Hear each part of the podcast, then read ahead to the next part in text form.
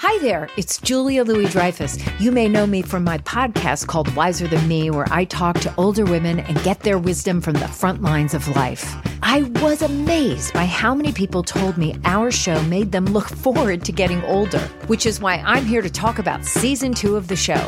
Sally Field, Billie Jean King, Beverly Johnson, Ina Garten, Bonnie Raitt, just to name a few. All hail old women. Wiser Than Me season two is out now from Lemonada Media. This is Merriam Webster's Word of the Day podcast for July 18th. Brought to you by the new Merriam Webster's Advanced Learners English Dictionary, designed for students and teachers of English as a second language. Learn more at learnersdictionary.com. Today's word is lèse majesté, spelled as two hyphenated words as they would be in French L E S E hyphen M A J E S T E. The first E in lèse has a grave accent rising to the left, and the last E in majesté has an acute accent rising to the right. The term is also sometimes styled in English as lèse majesty, L E S E M A J E S T Y.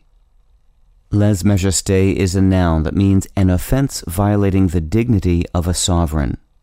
It can also mean a detraction from or affront to dignity or importance. Here's the word used by Roger Kaplan in The American Spectator.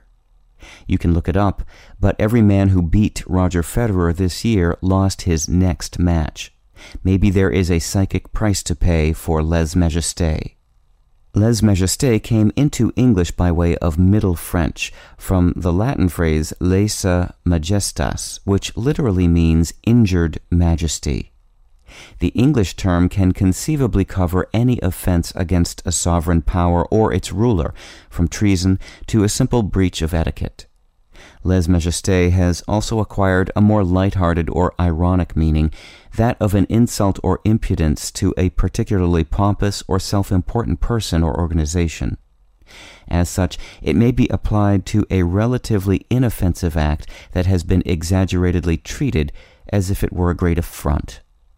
I'm Peter Sokolowski with your word of the day. Visit the all new learnersdictionary.com, the ultimate online home for teachers and learners of English. A free online dictionary, audio pronunciations, custom study lists, and interactive exercises are available now at learnersdictionary.com.